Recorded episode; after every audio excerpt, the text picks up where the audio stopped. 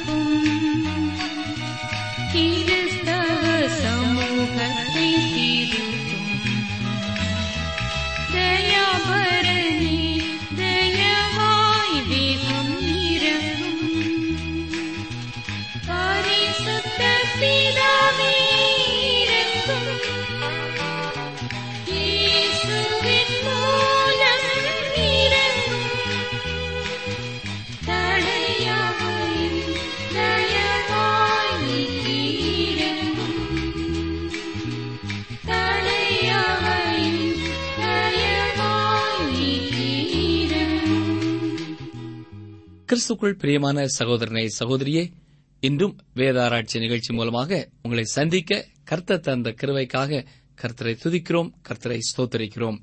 ஒன்று தீமுத்தேயு ஐந்தாம் அதிகாரம் பத்தொன்பதாம் வசனம் முதல் தொடர்ந்து சிந்திப்போம். ஒன்று தீமுத்தேயு ஐந்து பத்தொன்பது. மூப்பனானவனுக்கு விரோதமாக ஒருவன் செய்யும் பிராதை இரண்டு மூன்று சாட்சிகள் இல்லாமல் நீ ஏற்றுக்கொள்ளக் கூடாது இந்த காரியம் இந்த நாட்களிலே பின்பற்றப்பட்டுவிட்டால் அநேக கோள் சொல்லுதலையும் தவறான புரிந்து கொள்ளுதலையும் கசப்பையும் இது சபைகளிலே வெகுவாக குறைத்துவிடும்.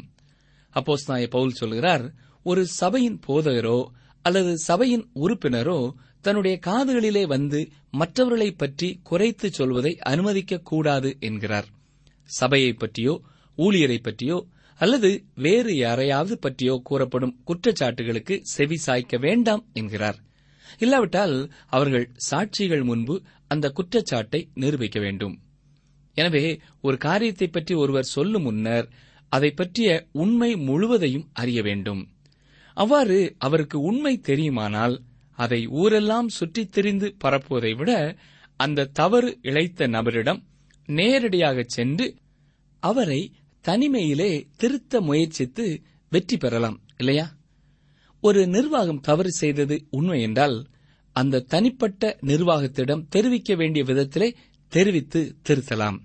அப்படியானால் பிராதுக்கு அங்கே இடமில்லை. எந்த ஒரு குற்றச்சாட்டும் ஒரு சாட்சிக்கு மேலானவர்கள் முன்பு சொல்லப்பட வேண்டும் என்று இங்கே பார்க்கிறோம். அருமையான சகோதரனை சகோதரியே நீங்கள் மற்றவர்களை குறை சொல்லிக் கொண்டு தெரிகிறீர்களா?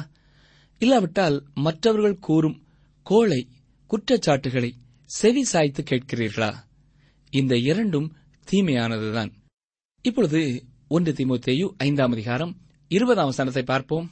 மற்றவர்களுக்கு பயமுண்டாகும்படி பாவம் செய்தவர்களை எல்லாருக்கும் முன்பாக கடிந்து கொள் சபையின் தலைவர் அல்லது சபையின் முக்கியமான அலுவலர்கள் செய்த பாவங்கள் தெரிய வந்ததானால் அவர்கள் கடிந்து கொள்ளப்பட வேண்டும். இப்பொழுது ஒரு கேள்வி எழும்பலாம். இது வெளிப்படையாக செய்யக்கூடியதா? ஆம். சபையின் உறுப்பினர் ஒருவர் தவறு இழைத்துவிட்டால் அது சபைக்கு பெரும் பாதிப்பை ஏற்படுத்தப் போவதில்லை. ஆகவே அதை வெளிப்படுத்த வேண்டும் என்ற அவசியமில்லை. வெளிப்படையாக அவரை அறிக்கை செய்ய வைக்க வேண்டும் என்பதும் இல்லை. ஆனால் சபையின் மூப்பர் அல்லது தலைவர்கள் பாவம் செய்யும் பொழுது அது சபையை வெகுவாக பாதித்துவிடும். ஆகவே அவர்களை குறிப்பிட்டு சொல்ல வேண்டியது அவசியமாகிவிடுகிறது. மேலும் தேவையானால் அவர்களை சபையை விட்டு நீக்கவும் செய்யலாம். ஏனென்றால் ஒரு மூப்பருடைய வாழ்க்கையிலே காணப்படுகிற பாவம் சபையை முற்றிலும் பாதிக்கிறது. ஆகவே இதை வெளிப்படையாக தண்டிப்பதும் கண்டிப்பதும் அவசியமானதாய் இருக்கிறது. நாய பவுல் இதைத்தான் சொல்கிறார். ஒன்று திமுத்தையு ஐந்தாம் அதிகாரம் இருபத்தி ஓராம் வசனத்தை பாருங்கள். நீ பட்சபாதத்தோடே ஒன்றும் செய்யாமலும் விசாரிக்கும் முன் நிர்ணயம் பண்ணாமலும் இவைகளை காத்து நடக்கும்படி தேவனுக்கும் கர்த்தராகிய இயேசு கிறிஸ்துவுக்கும் தெரிந்து கொள்ளப்பட்ட தூதருக்கும் முன்பாக உறுதியாய் கட்டளையிடுகிறேன். தீமோத்தேயு சபையிலுள்ள ஒவ்வொரு உறுப்பினரையும் ஒன்று போலே நடத்த வேண்டும் என்று ஆலோசனை கொடுக்கிறதை பார்க்கிறோம். பட்சபாதம் காட்டக்கூடாது. சபையில் உள்ள சில தலைவர்கள் ஒருவேளை பெரிய பணக்காரராக இருக்கலாம். இல்லாவிட்டால் அவர் அந்த போதகருக்கு மிகவும் உதவி செய்கிற ஒருவராக நன்றாக பழகினவராக இருக்கலாம். ஆகவே அவர் தவறு செய்தது தெரிய வந்த போதும் அவருக்கு எதிராக எந்த ஒரு குற்றச்சாட்டையும் கொண்டு வராமல் போதகர் இருக்கக்கூடும். ஆகவே பவுல் சொல்லுகிறார் நாம் சபையிலே பட்சபாதம் காட்டக்கூடாது. யாக்கோப போஸ்தலனும் தனது நிருபத்திலே இதை குறித்து கூறுகிறதை யாக்கோபு இரண்டாம் அதிகாரத்திலே பார்க்கிறோம். ஒன்று தீமோத்தேயு ஐந்தாம் அதிகாரம் இருபத்தி இரண்டாம் வசனத்தை சற்றே கவனியுங்கள். ஒருவன் மேலும் சீக்கிரமாய் கைகளை வையாதே மற்றவர்கள் செய்யும் பாவங்களுக்கும் உடன்படாதே உன்னை சுத்தவானாக காத்துக்கொள். மூப்பராகிய சங்கத்தார் கைகளை வைத்ததை குறித்து நாம் ஒன்று தீமோத்தேயு நான்காம் அதிகாரம் பதினான்காம் வசனத்திலே வாசித்து பார்த்தோம். அப்பொழுது கைகளை வைக்குதல் என்பது ஊழியத்திலே பங்காளியாயிருப்பதை அடையாளப்படுத்துகிறது என்று பார்த்தோம். இங்கே வசனத்திலே நாம் பார்க்கிறது என்னவென்றால் அவ்வாறு ஐக்கியமாகின்ற ஒருவரை ஊழியத்திற்கு ஏற்படுத்துகின்ற காரியத்தை சீக்கிரமாய் செய்துவிடாதே என்பதே. இப்பொழுதுதான் மனமாறிய ஒருவரிடம் கவனமாக இருக்கும்படி பவுல் தீமோத்தேயுவுக்கு சொல்கிறார். வேத வசனத்தில் பழக்கமில்லாத வளர்ச்சியுறாத ஒருவரை நாம் உடனே ஒரு மூப்பர் போதகர் என்ற நிலைமைக்கு உயர்த்துவோமானால் அவருடைய போதனைகள் பெரும் குழப்பத்தை தான் உண்டாக்கும். சபையானது வேதத்தை போதிக்கின்ற இடமாக இருக்க வேண்டும். அங்கே ஆணும் பெண்ணும் விசுவாசத்திலே கட்டப்பட வேண்டும். ஆனால் இன்று இது அநேக சபைகளிலே செய்யப்படவில்லை. வெறும் உணர்வுகளும் சில தத்துவங்களையும் மாத்திரமுமே முக்கியத்துவப்படுத்தி திருச்சபைகள் நடைபெறுகின்றன. சிலர் அன்பு அன்பு என்று அன்பை மாத்திரமே பேசிக் கொண்டிருக்கின்றனர் சிலர் வெளிப்பிரகாரமான உணர்வுகளையும் பரிசுத்தையும் மாத்திரமே பேசிக் கொண்டிருக்கிறார்கள். எனக்கு அருமையான சகோதரனே சகோதரியே இவை எல்லாமே முக்கியம்தான். ஆனால் வேத வசனத்திலே வேர் விட்டிருக்கிறோமா என்பதே எல்லாவற்றையும் விட மிக முக்கியமான ஒன்று. நம்முடைய தவறு என்னவென்றால் நாம் சில காரியங்களை ஆவிக்குரிய வாழ்க்கையின் முதிர்ச்சிக்கான சோதனையாக பயன்படுத்துகிறோம். உதாரணமாக ஊழியம் செய்தால் அவர்கள் பரிசுத்தவான் என்று முடிவு செய்து விடுகிறோம். ஊழியம் என்பதைக் கொண்டு அவருடைய ஆவிக்குரிய வாழ்க்கையை அளவிட்டு விடுகிறோம். நாம் மாட்டை வண்டியிலே பூட்டும் முன்னர் வண்டியிலே ஏறிவிடுகிறோம். தேவனுடைய வசனமே சோதனை செய்யும் பொருளாக இருக்கிறது. நம்முடைய அனுபவம் அந்த உண்மையை நிரூபிக்கிறதா இருக்கிறது இல்லையா? தேவனுடைய வசனத்திற்கு புறம்பான எந்த ஒரு அனுபவமும் தேவனிடத்திலிருந்து வரவில்லை என்பதை நாம் உறுதி செய்து கொள்ளலாம். எபேசு பட்டணத்திலே புதிதாக மனம் மாறியவர்கள் அநேகர் இருந்தார்கள். அவர்களுக்கு வேத உபதேசம் மிகவும் அவசியமானதாக தேவைப்பட்டது. ஆகவே தீமோத்தேயு சரியான போதகர்களை நியமித்து அவர்களுக்கு வேத வசனத்தை போதிக்க வேண்டியது அவசியமானது என்று சொல்கிறார். மற்றவர்கள் செய்யும் பாவங்களுக்கும் உடன்படாதே உன்னை சுத்தவானாக காத்துக்கொள் என்று பவுல் சொல்கிறதை கவனியுங்கள். தீமோத்தேயுவே அவர்களோடு ஒத்துப்போகாதே மற்றவர்கள் அனுபவம் இல்லாத இளம் போதகர்களை நியமிக்கச் சொன்னாலும் நீ அவர்களுக்கு கீழ்ப்படியாதே. நீ அவ்வாறு செய்தால் நீயும் அந்த பாவத்திலே பங்காளியாவாய்.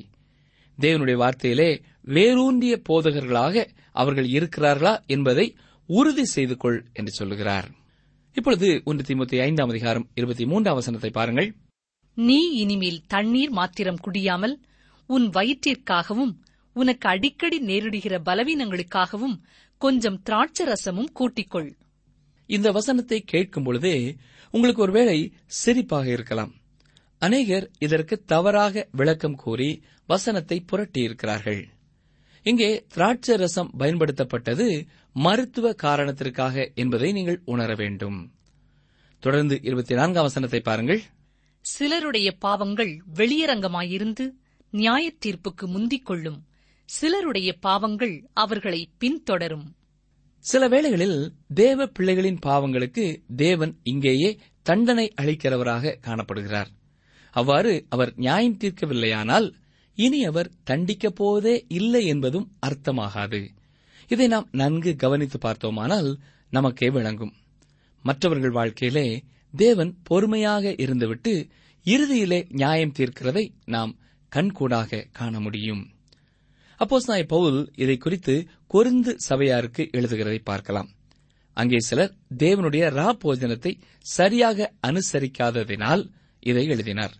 ஒன்று குருந்தியர் பதினோராம் அதிகாரம் முப்பதாம் வசனத்தை பாருங்கள். இது நிமித்தம் உங்களில் அநேகர் பலவினரும் வியாதி உள்ளவர்களுமாயிருக்கிறார்கள். அநேகர் நித்திரையும் அடைந்திருக்கிறார்கள் என்று பவுல் சொல்கிறார். சிலர் முன்பே தேவனால் நியாயம் தீர்க்கப்பட்டு விட்டார்கள் சிலர் தேவ நியாய தீர்ப்பினால் நோய்வாய்ப்பட்டிருக்கிறார்கள் சிலர் மறித்தும் போய்விட்டார்கள் என்று பவுல் சொல்கிறார். தொடர்ந்து முப்பத்தி ஓராம் வசனத்தையும் பார்ப்பீர்கள் என்றால் நம்மை நாமே நிதானித்து அறிந்தால் நாம் நியாயம் தீர்க்கப்படோம் என்று சொல்கிறார். ஒரு தேவனுடைய பிள்ளை பாவம் செய்தால் அவன் தன்னை நியாயம் தீர்த்துக் கொள்ள முடியும். பாவத்திற்காக வருந்தினால் மட்டும் போதும் என்று இதற்கு அர்த்தமல்ல பாவம் செய்தவன் அதற்காக சில காரியங்களை செய்ய வேண்டும். பாவம் செய்ததினால் மற்றவர்களை காயப்படுத்தி இருந்தால் அதை சரி செய்ய வேண்டியது அவசியம். மேலும் அந்த பாவத்திலிருந்து வெளியேற வேண்டியது அவசியமானது. ஒரு தேவனுடைய பிள்ளை இதை செய்யவில்லை என்றால் அவன் தன்னைத்தான் நிதானித்து அறியவில்லை நியாயம் தீர்க்கவில்லை. தொடர்ந்து பவுல் சொல்கிறதை ஒன்று குருதியர் பதினொன்று முப்பத்தி இரண்டிலே பாருங்கள். நாம் நியாயம் தீர்க்கப்படும் போது உலகத்தோடே ஆக்கணைக்குள்ளாக தீர்க்கப்படாதபடிக்கு கர்த்தராலே சிட்சிக்கப்படுகிறோம் என்று சொல்கிறார். உலகம் பாவம் செய்கிறது. ஆகவே தேவன் அதை நியாயம் தீர்க்கிறார். ஒரு தேவனுடைய பிள்ளை தன்னுடைய பாவத்திற்காக தன்னைத்தானே நியாயம் தீர்க்க வேண்டியது அவசியம். அவ்வாறு நியாயம் தீர்க்கவில்லை என்றால் தேவன் அவனை நியாயம் தீர்க்கிறார். நீங்கள் உங்களை நீங்களே நியாயம் தீர்த்துக் கொண்டால் பிரச்சனை முடிந்து விடுகிறது. அவ்வாறு செய்யவில்லை என்றால் அவர் நியாயம் தீர்ப்பார். சில வேளைகளிலே நியாய தீர்ப்பு இப்பொழுது இங்கேயே வந்து விடுகிறது. இல்லையென்றால் நீங்கள் கிறிஸ்துவனுடைய சிங்காசனத்தின் முன்பு வெளிப்படும் பொழுது தேவன் நியாயம் தீர்ப்பார். தொடர்ந்து ஒன்று திமுத்தி ஐந்தாம் அதிகாரம் இருபத்தி ஐந்தாம் வசனத்தை சற்றே கேளுங்கள். அப்படியே சிலருடைய நற்கிரியைகளும் வெளியரங்கமாயிருக்கும். அப்படி இராதவைகளும் மறைந்திருக்க மாட்டாது. நாம் முந்தின வசனத்திற்கு விளக்கமாக பார்த்த அதே காரியமே இந்த நற்கிரியைகளுக்கும் செய்யப்படும். ஒரு விசுவாசி தேவனுக்காக செய்த நற்கிரியைகளுக்குரிய பரிசை ஆசீர்வாதத்தை இங்கேயே உடனே கொடுத்து விடுவார். சில வேளைகளிலே விசுவாசியானவன் வெகு நாட்கள் காத்திருக்க வேண்டியதாகும். சிலர் தேவனுடைய பிரசனத்திலே நுழைந்து அவர் முன்னே நின்ற பிறகே பலனை பெறுவார்கள். அதுவரை அவர்கள் காத்திருக்க வேண்டியது அவசியமானதாயிருக்கிறது தொடர்ந்து ஒன்று திமுத்தையும் ஆறாம் அதிகாரத்தை சிந்திப்போம். முதல் இரண்டு வசனங்களையும் பாருங்கள். தேவனுடைய நாமமும் உபதேசமும் தூஷிக்கப்படாதபடிக்கு அடிமைத்தன நுகத்திற்குட்பட்டிருக்கிற வேலைக்காரர் யாவரும் தங்கள் எஜமான்களை எல்லா கனத்திற்கும் பாத்திரர் என்று எண்ணிக்கொள்ள கடவர்கள். விசுவாசிகளாகிய எஜமான்களை உடையவர்கள் தங்கள் எஜமான்கள் சகோதரராயிருக்கிறதினாலே அவர்களை அசட்டை பண்ணாமல் நல் வேலையின் பலனை பெற்றுக் கொள்ளுகிற அவர்கள் விசுவாசிகளும் பிரியருமாயிருக்கிறபடியால் அவர்களுக்கு அதிகமாய் ஊழியம் செய்ய கடவர்கள். இந்தப்படியே போதித்து புத்தி சொல்லு. வேலைக்காரர்களை குறித்து இங்கே பவுல் சில காரியங்களை சொல்கிறார். இங்கே மூலதனத்திற்கும் பணிக்கும் இடையே உள்ள உறவை குறித்து பவுல் பேசுகிறார். ஒரு தேவனுடைய பிள்ளை தான் எங்கே பணி செய்கிறானோ அல்லது பணி செய்கிறாளோ அங்கே தன்னுடைய பணியை நிறைவாக செய்ய வேண்டும். ஒரு நாளின் பணி எட்டு மணி நேரம் என்றால் அதை முழுமையாக செய்ய வேண்டும். ஐந்து மணி வரை பணிபுரிய ஒருவர் ஒத்துக்கொண்டால் அந்த மாலை ஐந்து மணி வரை முழுமையாக பணிபுரிய வேண்டும். இடையிலே நேரத்தை வீணாக போக்கடிக்கக்கூடாது. இதை கர்த்தருக்கு பயந்தே அவர்கள் செய்ய வேண்டும். அது மட்டுமல்ல முதலாளியும் தேவனை பின்பற்றுகிற பக்தியுள்ள மனிதராக இருப்பாரானால் இந்த உறவு இன்னும் சிறப்பாக இருக்கும். அவர்கள் சிறப்பாக பணிபுரிய முடியும். ஊழியர்களும் கிறிஸ்துவின் அன்போடே செயல்பட முடியும். ஆனால் சிலர் தன்மேல் விசுவாசிகளாகிய எஜமான் இருப்பதனாலே நம்முடைய சகோதரர் தானே என்று எண்ணி அசட்டை பண்ணிவிடுகிறார்கள். இது தவறானது பிரியமானவர்களே. அதற்கு மாறாக அவர்களுக்கு அதிகமாக அவர்கள் ஊழியம் செய்ய வேண்டும் என்று தேவன் கூறுகிறார். இது ஒரு இனிமையான உறவாகும். ஆம் தேவ பக்தியானது உழைப்பாக வெளியே வர வேண்டும். எஜமான்களை நேசித்து உண்மையாக பணிபுரிகிறதாக தேவன் மேல் உள்ள பக்தி செயல்பட வேண்டும். உண்மையான உறவு நம்மை கடினமாக உழைக்க ஆயத்தப்படுத்துகிறது. தொடர்ந்து மூன்று முதல் ஐந்து வரை உள்ள வசனங்களை பாருங்கள். ஒருவன் நம்முடைய கர்த்தராகிய இயேசு கிறிஸ்துவின் ஆரோக்கியமான வசனங்களையும் தேவ பக்திக்கேற்ற உபதேசங்களையும் ஒப்புக்கொள்ளாமல் வேற்றுமையான உபதேசங்களை போதிக்கிறவனானால் அவன் ஈர்மாப்புள்ளவனும் ஒன்றும் அறியாதவனும் தர்க்கங்களையும் வாக்குவாதங்களையும் பற்றி நோய் கொண்டவனுமாயிருக்கிறான். அவைகளாலே பொறாமையும் சண்டையும் தூஷணங்களும் பொல்லாத சம்சயங்களும் உண்டாகி கெட்ட சிந்தையுள்ளவர்களும் சத்தியமில்லாதவர்களும் தேவ பக்தியை ஆதாய தொழிலென்று எண்ணுகிறவர்களுமாயிருக்கிற மனுஷர்களால் உண்டாகும் மாறுபாடான தர்க்கங்களும் பிறக்கும். இப்படிப்பட்டவர்களை விட்டு விலகு. தேவனுடைய ஊழியத்திலே சில பெருமை கொண்ட ஊழியர்கள் இருக்கலாம். அவர்களே பிரச்சனைக்கு காரணமாயிருப்பார்கள். பெருமை எப்பொழுதும் பிரச்சனையையே உண்டாக்கும். அது தேவனுடைய பிள்ளையினிடத்திலே இருக்கக்கூடாது. நாம் தேவனுடைய கிருபையினால் பாவத்தினின்று ரட்சிக்கப்பட்டோம் என்பதை உணர வேண்டும். இந்த பெருமையானது இதையும் ஒத்துக்கொள்ள விடாது. இந்த பெருமை நமக்கு எப்பொழுதுமே ஆபத்தான ஒன்றாகவே இருக்கிறது. தன்னுடைய இனத்தை குறித்து தனது அழகை குறித்து அந்தஸ்தை குறித்து ஏன் தான் பெற்ற கிருபையை குறித்தும் பெருமை கொள்ளுகிறவர்களாக மக்கள் காணப்படுகிறார்கள். அருமையான சகோதரனே சகோதரியே தேவனுடைய பிள்ளைகளாகிய நீங்கள் மிகவும் பணி உள்ளவர்களாக காணப்பட வேண்டும். நம்முடைய வாழ்க்கையின் முந்தின பகுதியை பார்த்தோமானால் நாம் மிகவும் மோசமான வருத்தப்படக்கூடிய நிலையிலிருந்து தேவ கிருபையினாலே ரட்சிக்கப்பட்டோம். இதை ஒருபொழுதும் நாம் மறந்து போகக்கூடாது. ஒன்று திமுத்தையோ ஆறாம் அதிகாரம் ஆறாம் வசனத்தை பாருங்கள். போதுமென்கிற மனதுடனை கூடிய தேவ பக்தியே மிகுந்த ஆதாயம். தேவனை பின்பற்றும் ஒருவர் தான் இருக்கும் நிலையை குறித்து திருப்தி உடையவராக காணப்பட வேண்டும். இது மிகவும் முக்கியமானது.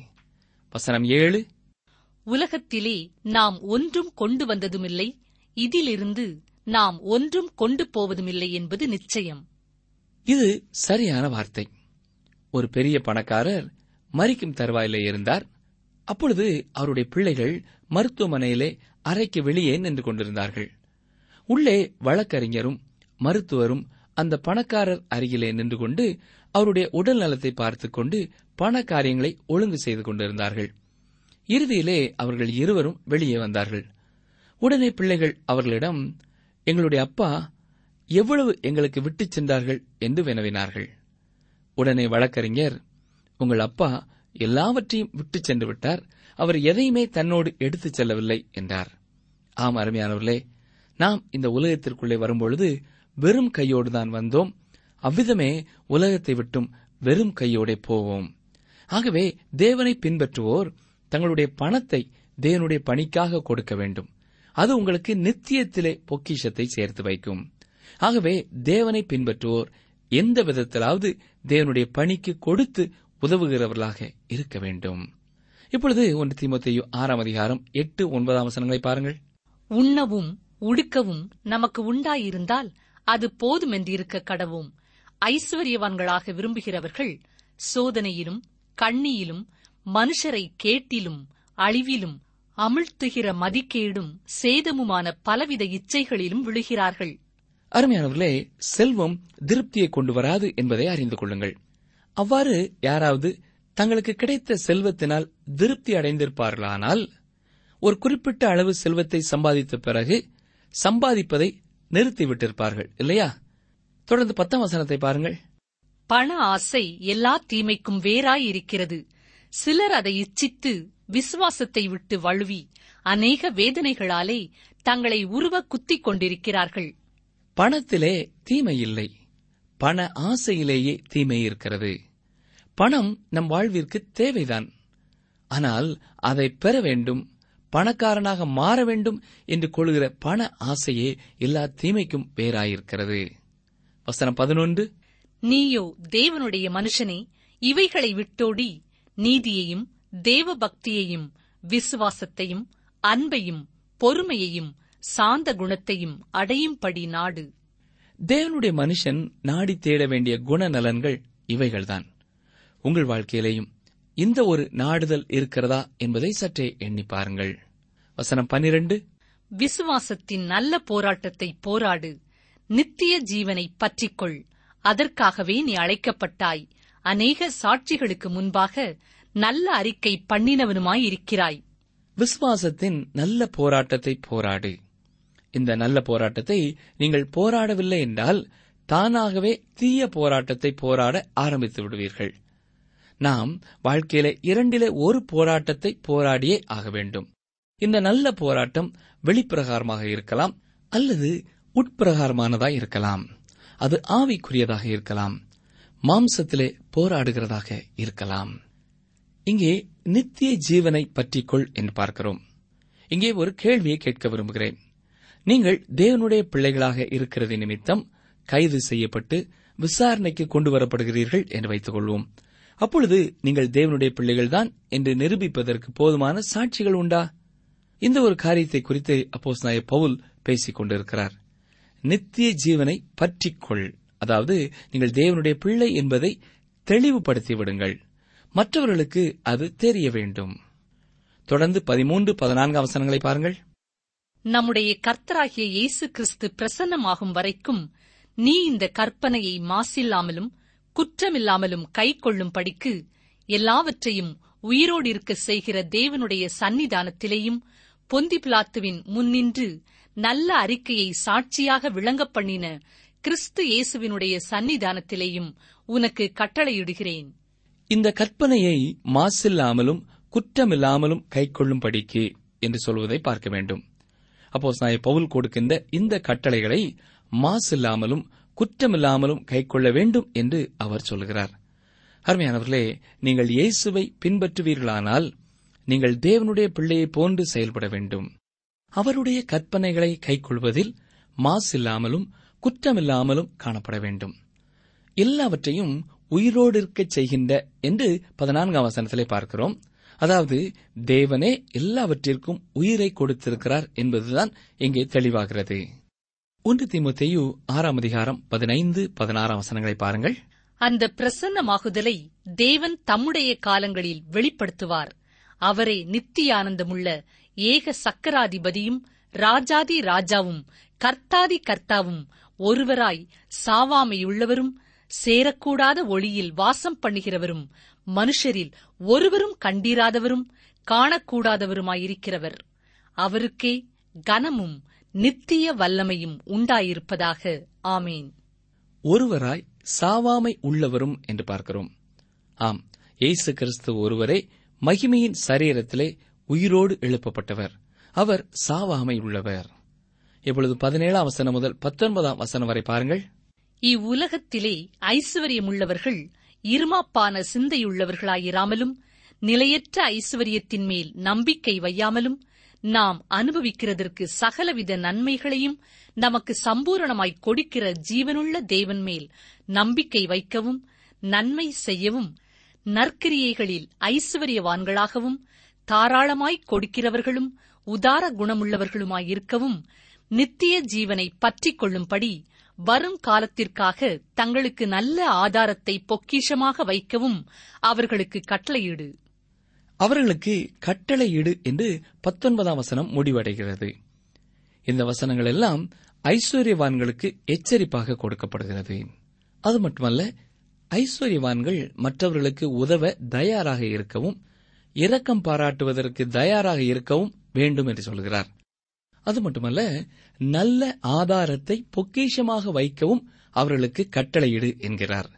அதாவது நித்திய ஜீவனை பற்றிக் கொள்வதற்காக இதை செய்ய வேண்டும் என்கிறார். நித்திய ஜீவ வாழ்க்கையே உண்மையான வாழ்க்கை. இருபது இருபத்தி ஓராம் வசனங்களையும் பாருங்கள். ஓ தீமோத்தேயுவே உன்னிடத்தில் ஒப்புவிக்கப்பட்டதை நீ காத்துக்கொண்டு சீர்கேடான வீண் பேச்சுகளுக்கும் ஞானமென்று பொய்யாய் பேர் பெற்றிருக்கிற கொள்கையின் விபரீதங்களுக்கும் விலகு. சிலர் அதை பாராட்டி விசுவாசத்தை விட்டு வழுவிப் போனார்கள். கிருபையானது உன்னோடே கூட இருப்பதாக. ஆமேன். வேறு வார்த்தைகளிலே சொல்ல வேண்டுமென்றால் புத்திசாலியான பிரசங்கியாராக அல்லது போதகராக தேவ பிள்ளையாக இருக்க நீ முயற்சிக்க வேண்டாம் என்கிறார். ஞானம் என்று பொய்யாய் பெயர் பெற்றிருக்கிற என்று பவுல் சொல்கிறதை கவனிக்க வேண்டும். ஞானம் என்று பொய்யாய் பெயர் பெற்றிருக்கிற எல்லா மனித தத்துவங்களையும் சேர்த்தே பவுல் இங்கே குறிப்பிடுகிறார். அருமையானவர்களே நீங்கள் உலக தத்துவங்களே ஞானமானவை என்று ஒருவேளை எண்ணுகிறீர்களா? இல்லை. அவை ஞானம் என்று பொய்யாக பெயர் பெற்றிருக்கிறதை ஒழிய உண்மையிலே அது ஞானம் அல்ல. நீதிமொழிகள் இரண்டாம் அதிகாரம் ஏழாம் வசனத்திலே அவர் நீதிமான்களுக்கென்று மெய் ஞானத்தை வைத்து வைத்திருக்கிறார் என்று சொல்லப்படுகிறது. ஆம் அவருக்கு பயந்து வாழ்வதே மெய்யான ஞானத்தை பெற்று வாழ்கிற ஒரு வாழ்க்கை. ஜெபம் செய்வோம். எங்களை நேசிக்கிற எங்கள் நல்ல ஆண்டவரே அப்போஸ்தலனாய பவுல் மூலமாக தீமோ தெய்வுக்கும் இன்று எங்களுக்கும் நீர் கொடுத்த ஆலோசனைகளுக்காக உமக்கு நன்றி செலுத்துகிறோம். எங்களிலே யார் யாருடைய வாழ்க்கையிலே எந்த காரியத்தை குறித்து நாங்கள் உணர்ந்து கொள்ளும் உணர்வை இன்றைக்கு நீர் தந்தீரோ அந்த கருத்துக்களுக்காக செய்திக்காக உமக்கு ஸ்தோத்திரம் செலுத்துகிறோம். நாங்கள் அதை கடைபிடிக்கவும் நீர் விரும்புகிற திருச்சபையாக நீர் விரும்புகிற சாட்சிகளாக விளங்க நீரே எங்களுக்கு துணை செய்யும். இயேசு கிறிஸ்துவின் நாமத்தினாலே ஜபிக்கிறோம் பிதாவே. ஆமேன்.